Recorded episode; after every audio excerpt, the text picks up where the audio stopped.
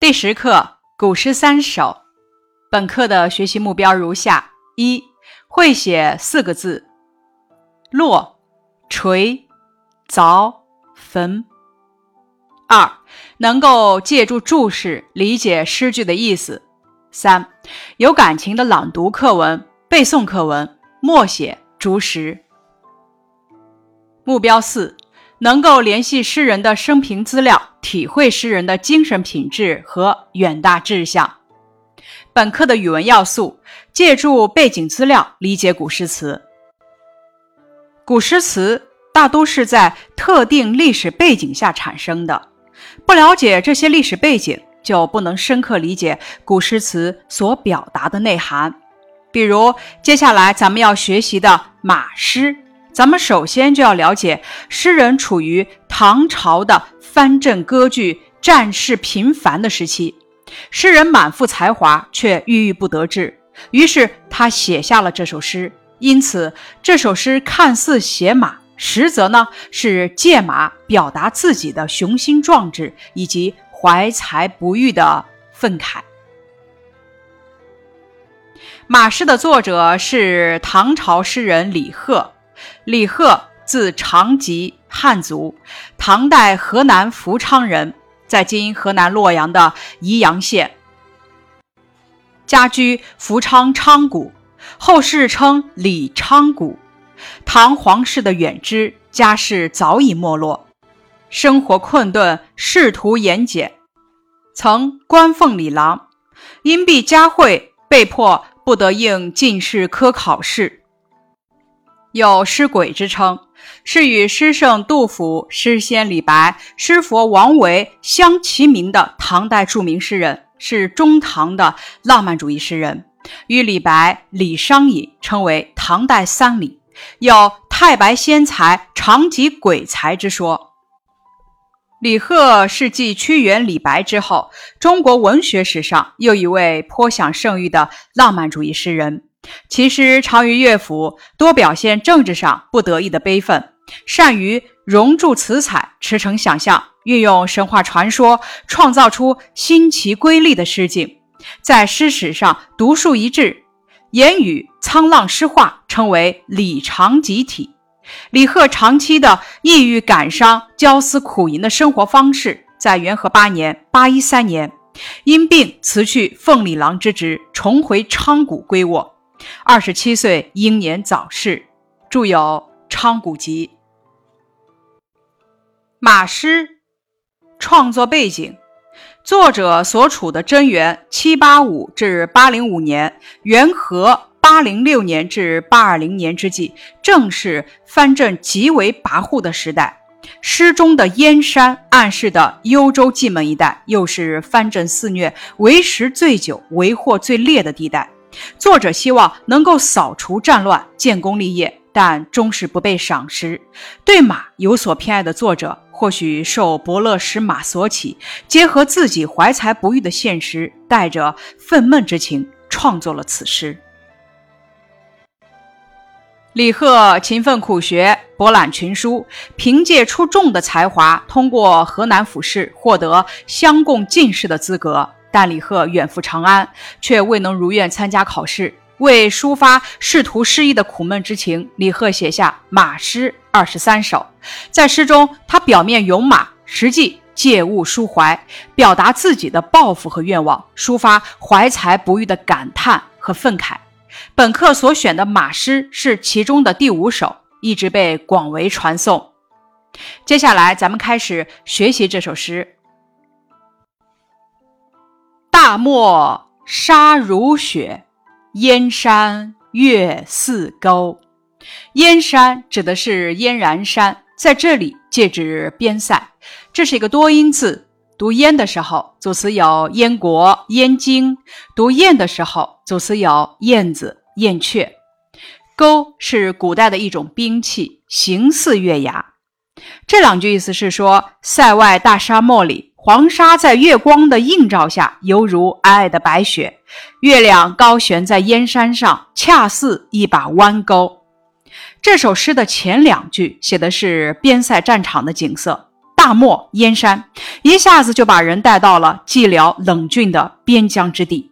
沙如雪，既从视觉上写出了沙漠在月下的颜色，又从触觉上写出了夜间寒冷的感觉。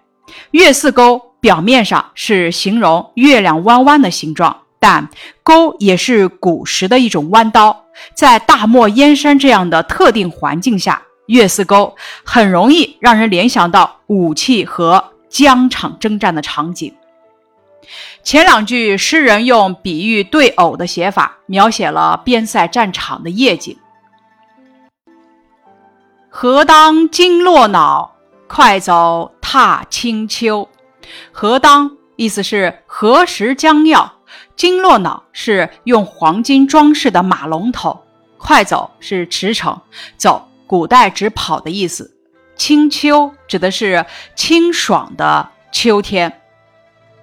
诗的后两句借物抒情，金络脑表示贵重的鞍具，象征着马受到主人的重视，寄托了诗人渴望能够像马儿一样被人重用，一展抱负保家卫国的雄心壮志。踏青秋指的是青秋时节，草黄马肥，正好策马驰骋。在前面加上“快走”二字，形象地写出了骏马清洁矫健的风姿。“何当”二字表现出一种遥遥无期的意味，既含无限期盼，又寓无尽无奈。这两句以“何当”引出，是诗人渴望建功立业而又不被赏识所发出的悲叹。何当金络脑，快走踏清秋。意思是什么时候我能给马带上金络脑，飞快奔跑着踏遍这清爽秋日时的原野？关于本首诗的问题，大漠沙如雪，燕山月似钩，描绘了一幅怎样的画面？这些景色描写有什么作用呢？描绘了一幅富有特色的边疆战场画面。连绵的燕山山岭上，一弯金钩似的新月当空，平沙万里，在月光下像铺上了一层白皑皑的雪。这些景色描写给人留下一种苍茫悲凉之感，为表达诗人渴望建功立业而又不被赏识的感慨做铺垫。诗中的“快走”和“当”分别表达了诗人怎样的心情呢？“快走”表达了诗人渴望建功立业的心情，“和当”表达了诗人壮志难酬的悲哀。本诗的主旨概括：马诗通过咏叹马的命运，表达了诗人渴望建功立业的远大抱负，抒发了诗人怀才不遇、壮志难酬的感慨。关于本首诗的作品赏析，《马诗二十三首》是唐代诗人李贺创作的组诗作品，名为《咏马》，实际上是借物抒怀，抒发自己怀才不遇的愤慨和建功立业的抱负。《马诗·大漠沙如雪》是其中的第五篇。这首诗用的是比兴手法，通过咏马表现志士的奇才异志、远大抱负及不遇于时的感慨与愤懑。这首诗的前两句通过平沙如雪、新月似钩的描写，展现出一派宁静旷远的场景。连绵的燕山山岭上，一弯明月当空，平沙万里，在月光下像是铺上一层白皑皑的霜雪。这幅战场景色，一般人也许只觉得悲凉肃杀，但对于志在报国之士，却有异乎寻常的吸引力。钩在古时属武器，燕山月似钩，诗人从明晃晃的月牙联想到武器的形象，也就含有思战之意。平沙如雪的疆场寒气凛凛，但它是英雄用武之地，所以这两句写景实际上是开启后两句的抒情，又具有兴起的意义。诗的后两句，诗人借马以抒情，想象跨马奔驰，强烈传出期盼建功立业而不被赏识之意，而且富有畅叹的意味。什么时候才能披上威武的鞍具，在秋高气爽的疆场上驰骋，建树功勋呢？经络脑属贵重鞍具，象征着马受到重用。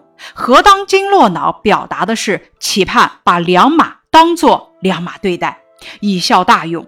这是作者渴望建功立业而又不被赏识所发出的嘶鸣。这首诗的一二句中，以雪比喻沙，以钩比喻月，也是比。从一个富有特征性的景色写起，以引出抒情，又是兴。短短二十字中，笔中见兴，兴中有笔，大大丰富了诗的表现力。从句法上看，后两句一气呵成，以何当领起作设问，强烈传出无限期盼之意，而且富有畅叹的意味。而“踏青秋”这三字，声调铿锵，词语搭配新奇。青秋的时候，草黄马肥，正好持须，冠以“快走”二字，形象暗示出骏马清洁矫健的风姿，恰是所向无空阔，真堪托死生。萧腾有如此，万里可横行。出自杜甫《防兵曹胡马》，所以字句的锻炼也是此诗艺术表现上的成功因素。关于本诗的同步练习：一、马诗是唐朝诗人李贺写的，他与李白、李商隐称为唐代三李，有诗鬼之称。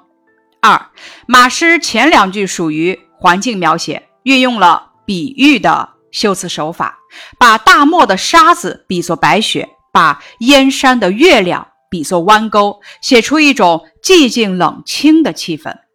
三，这首诗运用了托物言志的表现手法，通过咏马表现了诗人的雄心壮志及其怀才不遇的愤慨。四，何当金络脑，快走踏清秋。一句中，何当的意思是何时将要，清秋指的是秋高气爽的秋季。五，马诗中抒发自己情怀的诗句是。何当金络脑，快走踏清秋。六，马诗通过写骏马，希望套上经络脑，任意驰骋，抒发诗人自己怀才不遇、不被赏识、渴望被重用、建功立业的心情。七，这是一首边塞诗，有哪些意象中可以看出呢？由大漠、燕山、沟。马等意象可以看出。第八题，这首诗表达了作者怎样的思想感情？哪两句表达更为明显？这首诗表达了作者渴望早日建功立业的思想感情。何当金络脑，快走踏清秋。这两句表达更为明显。九，大漠沙如雪，燕山月似钩。这一句描写的景物有哪三个？请你用自己的话说一说这句话的意思。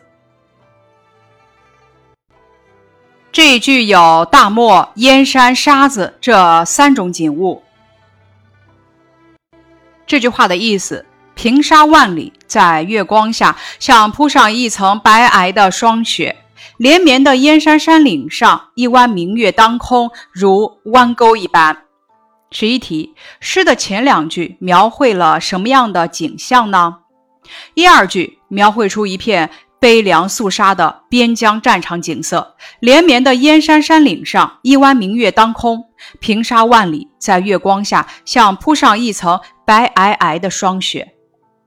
十二题，何当金络脑，快走踏清秋，这一句是什么意思呢？什么时候才能给他戴上金络头，在秋高气爽的疆场上驰骋，建立功勋呢？十三题，整首诗采用了什么艺术手法？托物言志，也是借物抒情法，写出了一匹骏马渴望驰骋疆场，表达了建功立业的热切愿望和不被重用的感慨。以上是马诗的学习部分，感谢你的收听。